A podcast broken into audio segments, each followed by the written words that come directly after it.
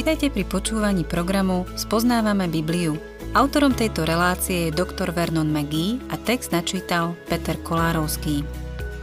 V rámci dnešného programu sa venujeme štúdiu biblickej knihy Evangelium podľa Matúša.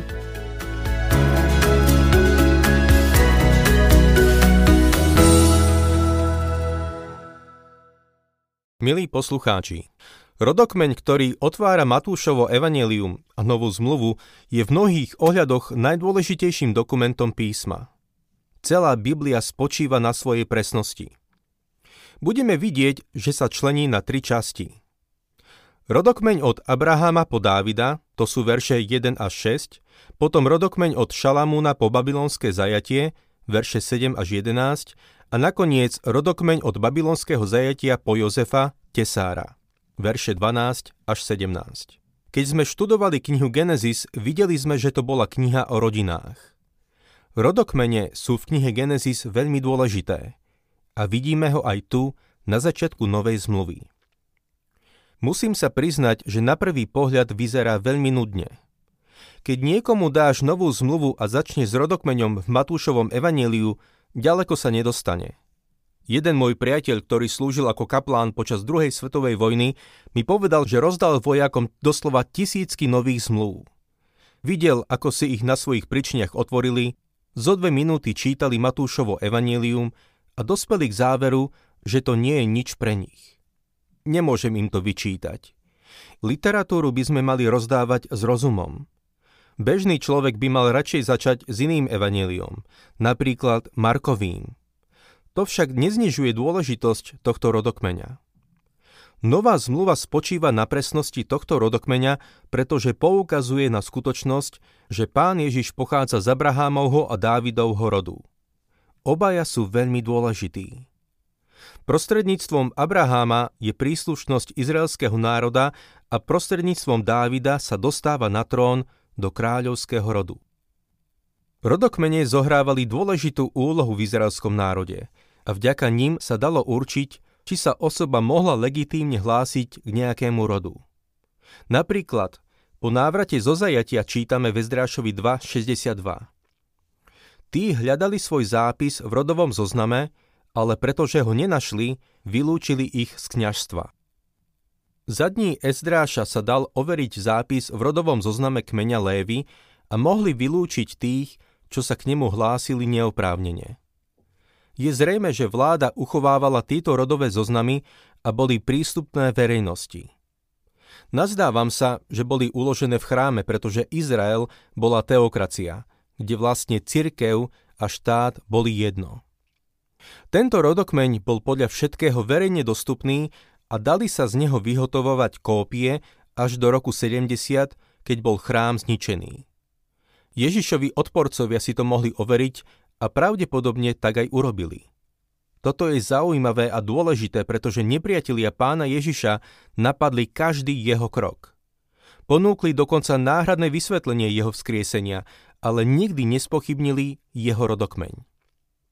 Dôvodom musí byť to, že si ho skontrolovali a zistili, že je presný. Je to zásadná vec, pretože to stavia Ježiša do jedinečnej pozície – Možno si spomínate na jeho slova, ktoré čítame v Jánovi 10. kapitole v 1. a 2. verši. Kto nevchádza do ovčinca dverami, ale prelieza inokadial, je zlodej a zbojník. Kto však vchádza dverami, je pastier oviec. Tento ovčinec je izraelský národ. Nepreliezal doň cez zadný plot ani nevošiel bočnou uličkou. Vošiel dverami. Narodil sa do Dávidovho rodu a takisto do Abrahamovho rodu. Toto je to, čo tu Matúš píše. On je naplnením všetkého, čo sa písalo v starej zmluve. Takže odporcovia Krista nikdy nemohli spochybniť jeho rodokmeň. Hľadali iné spôsoby, ako by ho mohli napadnúť a aj to samozrejme urobili. O Bibliu som sa prvýkrát začal zaujímať ako tínedžer a išiel som na jednu letnú konferenciu, kde ma pán oslovil v mojom srdci.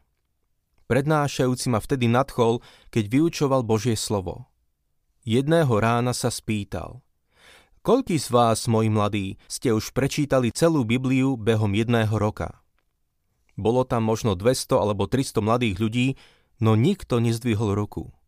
Štyrikrát položil túto otázku. Nakoniec jeden mladý vzadu sa prihlásil a váhavo povedal. No, ja som ju prečítal, ale čítal som len to, čo bolo zaujímavé. Rodokmene som nečítal. Všetci sa zasmiali vrátane prednášajúceho a priznal sa, že ani on ich nečítal. V tej chvíli mi napadlo, že keď Duch Svetý použil toľko atramentu, aby nám ich dal, musia mať pre nás nejaký význam. Preto chcem, aby sme sa teraz pri tomto rodokmeni zastavili, pretože je veľmi dôležitý. Tento rodokmeň pána Ježiša je z Jozefovej strany. U Lukáša sa dostaneme ešte k jednému a ten bude z Márínej strany. Otvoreme si teda Matúšovo evanelium a budeme čítať prvú kapitolu, prvý verš. Rodokmeň Ježiša Krista, syna Dávida, syna Abraháma. Pôvodný grécky text začína slovami Kniha rodokmeňa Ježiša Krista, čo je zvláštne slovné spojenie. Nikde inde v Novej zmluve sa s ním nestretneme, len u Matúša. Keby ste sa vrátili späť do starej zmluvy od Malachiáša, Zachariáša a Agea a pokračovali späť až k Pentateuchu cez Deuteronomium, Numery, Leviticus, Exodus a Genesis, zistili by ste, že nikde inde sa toto slovné spojenie nenachádza, len tu u Matúša. Potom zrazu narazíte na 5. kapitolu Genesis a čítate. Toto je kniha rodokmeňa Adama. Genesis 5.1. Znovu tu máme to slovné spojenie – sú len dve knihy. Kniha rodokmeňa Adama a kniha rodokmeňa Ježiša Krista. Ako sa dostaneme do rodu Adama? Narodením sa. Nič preto nemusíme spraviť. V skutočnosti s tým nemáme nič dočinenia. Ale to je to, ako sme sa dostali do Adamovho rodu. Narodili sme sa doň. Ale v Adamovi všetci zomierajú. Adamova kniha je kniha smrti. Potom je tu tá ďalšia kniha, kniha rodokmeňa Ježiša Krista. Ako sa dostaneme do tohto rodu, do tohto rodokmeňa? Narodením sa. Tým novým, znovu zrodením. Pán Ježiš hovorí, že sa musíme znova narodiť, aby sme uzreli Božie kráľovstvo. Tak sa dostaneme do baránkovej knihy života, že uveríme v Krista. Všetci sme v tej prvej knihe, v knihe rodokmeňa Adama. Milý poslucháč, Verím, že tvoje meno je zapísané aj v baránkovej knihe života. Matúš hovorí, že Ježiš je syn Dávida, syn Abraháma. Nevedel Vary Matúš, že Abrahám bol pred Dávidom? Samozrejme, že áno. Vo zvyšku rodokmeňa to vysvetľuje. Prečo potom najprv uviedol Dávida? Pretože predstavuje pána Ježiša ako Mesiáša, toho, ktorý je kráľom a toho, ktorý má ustanoviť nebeské kráľovstvo na zemi. A to je prvoradé. Musí byť z Dávidovho rodu, aby sa naplnili proroctvá, ktoré Boh dal Dávidovi. On je syn Dávidov. Takisto je syn Abraháma a je veľmi dôležité, že je syn Abraháma, pretože Abrahámovi Boh povedal v tvojom potomstve budú požehnané všetky národy zeme. A v liste Galatianom 3.16 Pavol vysvetľuje, kto je tým potomstvom. Prísľuby boli dané Abrahámovi a jeho potomkovi. Nehovorí a potomkom, ako by šlo o mnohých, ale o jedného, a tvojmu potomkovi, a ním je Kristus. Takže Ježiš Kristus je syn Abraháma. Čítame v našom texte ďalej verše 2 až 6. Abraham splodil Izáka, Izák splodil Jákoba, Jákob splodil Júdu a jeho bratov, Júda Stamar splodil syna Pereca a Zeracha, Perec splodil Checróna, Checrón splodil Ráma, Rám splodil Aminadába, Aminadáb splodil Nachšóna, Nachšón splodil Salmóna. Salmón z Ráchab splodil syna Boaza, Boaz z Rúd splodil Obéda, Obed splodil Izaja, Izaj splodil kráľa Dávida. Dávid splodil Zuriášovou manželkou Šalamúna. Keď sa pozorne pozrieme na tento rodokmeň, uvidíme, že je nielen zaujímavý, ale v skutočnosti vzrušujúci. Udru nám do očí štyri mená, ako by ich osvecovalo neonové svetlo. Je až zarážajúce, že ich nachádzame v Kristovom rodokmeni. Poprvé sú to ženské mená a po druhé sú to pohanské mená. Mená žien sa zvyčajne neobjavovali v židovských rodokmeňoch, ale to si netreba všímať, pretože v súčasných manželstvách máme to isté. Keď manželia uzavrú manželstvo, žena spravidla príjme prízvisko svojho muža. Jej rod končí, jeho pokračuje. Tak je tomu teraz a tak tomu bolo aj vtedy. Za tie roky som zosobášil mnoho párov, kde dievča malo nádherné prízvisko ako Jones alebo Smith a chcela prijať nové meno ako Noenschwander alebo Schicklgruber. Možno by ste si pomysleli, že by sa nechcela vzdať svojho mena a prijať štvor či slabičné meno. Ale áno. Pred pár rokmi som si vystrihol jeden článok, ktorý spomínal jeden manželský pár z Pasadeny, ktorý urobil nezvyčajnú vec. Muž prijal prízvisko svojej manželky. Pochopil som, že sa to legálne dá, no každopádne našim zvykom je, že žena príjme meno svojho muža a preto rodokmene obyčajne uvádzajú mená mužov. V Ježišovej dobe bolo naozaj nezvyčajné nájsť v rodokmeňoch ženské mená. Tu však máme hneď štyri. Nie sú to len mená štyroch žien, sú to mená pohaniek. Ako vieme, Boh vo svojom zákone povedal, aby jeho ľud nevstupoval do zmiešaných manželstiev s pohanmi. Dokonca Abraham dostal taký príkaz od Boha a preto poslal po nevestu pre svojho syna Izáka späť do krajiny, z ktorej vyšiel. To isté spravil Izák pre svojho syna Jákoba. Boh tak chránil svoj ľud pred pohanstvom a postaral sa o to, aby tí, ktorých rod viedol k pánovi Ježišovi Kristovi, si zachovali vieru v jediného Boha no v jeho rodokmeni sú mena štyroch pohaniek. Dve z nich boli kanánčanky, jedna moábčanka a tá štvrtá bola chytitka. Samozrejme si môžeme klásť otázku, ako sa len dostali do Kristovho rodokmeňa. Ako prvá je v treťom verši uvedená Tamar. Jej príbeh sa nachádza v 38. kapitole Genesis. Je to jedna z najhorších kapitol v Biblii. Tamar sa dostala do rodokmeňa, pretože bola hriešnica.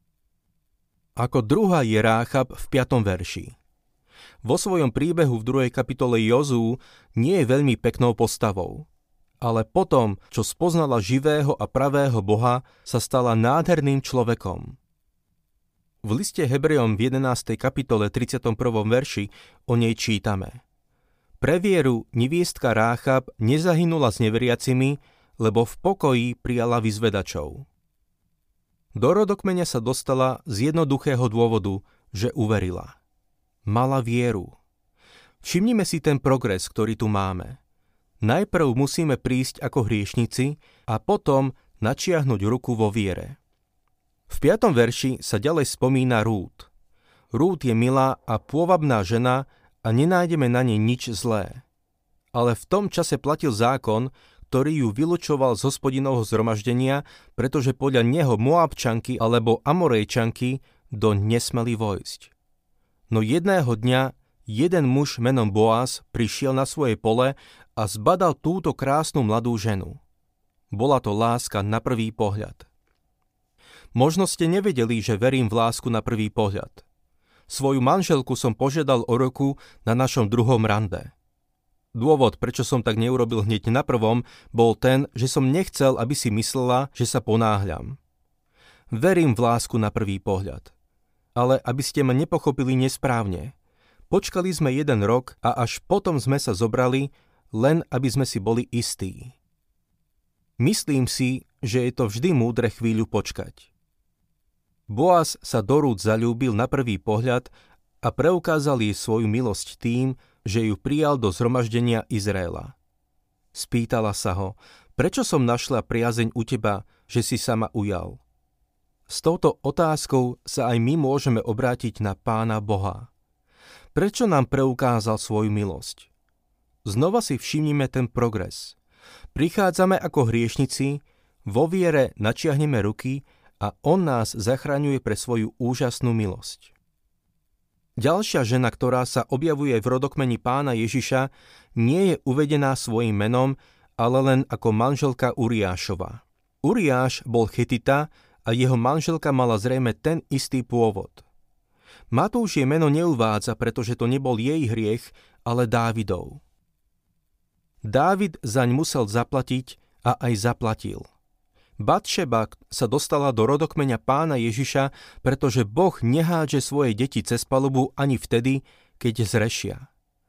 Ovečka môže výjsť z ovčinca a zablúdiť, ale máme pastiera, ktorý hľadá ovečky a vždy ich privedie späť do ovčinca. Aj Dávida priviedol späť. Hneď tu v Kristovom rodokmeni máme celé evanielium. V tomto rodokmeni máme ešte zo pár zaujímavostí. Ak by sme ho porovnali s rodokmeňom z prvej knihy Kronickej 3. kapitoly, zistili by sme, že v 8. verši nášho textu sú vynechané mená Achazia, Joáš a Amacia. Význam rodokmeňov spočíva v tom, že nám poskytujú pohľad na istý rod a ich potomkov. V biblických rodokmeňoch nemáme vždy nevyhnutne uvedenú každú osobu. Myslím si, že by sme mali na to pamätať, aj keď pristupujeme k rodokmeňom, ktoré máme uvedené v knihe Genesis pred potopou. Nemusí ísť nevyhnutne o kompletné rodokmene, ale sú nám dané, aby sme mohli sledovať určitú líniu. Osobne sa nazdávam, že človek je na tejto zemi oveľa dlhšie, ako sa niektorí nazdávajú. Poďme späť k nášmu textu a budeme čítať verše 10 a 11. Chyskia splodil Menašeho, Menaše splodil Amóna, Amón splodil Joziáša, Joziáš splodil Jechoniu a jeho bratov za babylonského zajatia. V 11. verši si môžeme všimnúť, že Matúš vynecháva Jojakíma, no spomína Jechoniu. Jechonia si zaslúži našu osobitnú pozornosť, pretože Boh povedal, že nikto z jeho potomstva už nebude sedieť na tróne. Čítame o tom v Jeremiášovi 22. kapitole, 24. a 30. verši, kde Jeremiáš uvádza Jechoniovo meno ako Konia. Boh mu odňal z mena predponu Je, pretože poukazuje na Božie meno Jahve a on bol bezbožný kráľ. Tam sa píše, akože žijem, znie výrok hospodinov, keby ľudský kráľ Konia syn Jojakímov, bol aj pečatným prstenom na mojej pravej ruke, predsa ťa strhnem odtiaľ. Takto vraví hospodin. Zapíšte tohto muža ako bezdetného, človeka, čo nemá za svojho života úspech, lebo nikomu z jeho potomstva sa nepodarí sedieť na tróne Dávidovom a vládnuť ešte nad Júdom. Kvôli Jechoniovmu hriechu už nikto v jeho rodokmeni nemohol sedieť na Dávidovom tróne. Ako vidíme, Jozef je z tejto línie, ale Jozef nie je Ježišovým vlastným otcom. Toto je jedna z najpozoruhodnejších skutočností v písme a Matúš sa nám ju snaží objasniť. Jozef poskytol Ježišov nárok, právny nárok na Dávidov trón, pretože bol Marínou manželkou, ktorá porodila Ježiša. Ježiš Kristus nie je Jozefovým potomkom, ani Jechoniovým ale tak Jozef ako aj Mária museli pochádzať z Dávidovho rodu a aj pochádzali. Prostredníctvom dvoch rôznych línií od dvoch rôznych Dávidových synov. Keď sa dostaneme k Lukášovi, budeme vidieť, že Máriin rodokmeň pochádza od Dávida cez jeho syna Nátana. Jozefov rod pochádza z kráľovského rodu cez Šalamúna. Preto sa obaja, Jozef a Mária, museli pri sčítaní ľudu pobrať do Betlehema, aby sa tam zapísali. Obaja pochádzali z Dávidovho rodu. Môžeme vidieť, aké sú tieto rodokmene zaujímavé, fascinujúce a dôležité. Určite si zaslúžia našu pozornosť. Program Spoznávame Bibliu vysielame každý pracovný deň a relácie sú dostupné aj na internetovej stránke ttb.t2tvr.org. Ak sa vám program páči, chceli by ste nám nechať nejaký odkaz alebo by ste tento program radi odporúčili ďalším, navštívte facebookovú stránku Spoznávame Bibliu alebo nám napíšte na e-mailovú adresu spoznávame.bibliu zavináč gmail.com.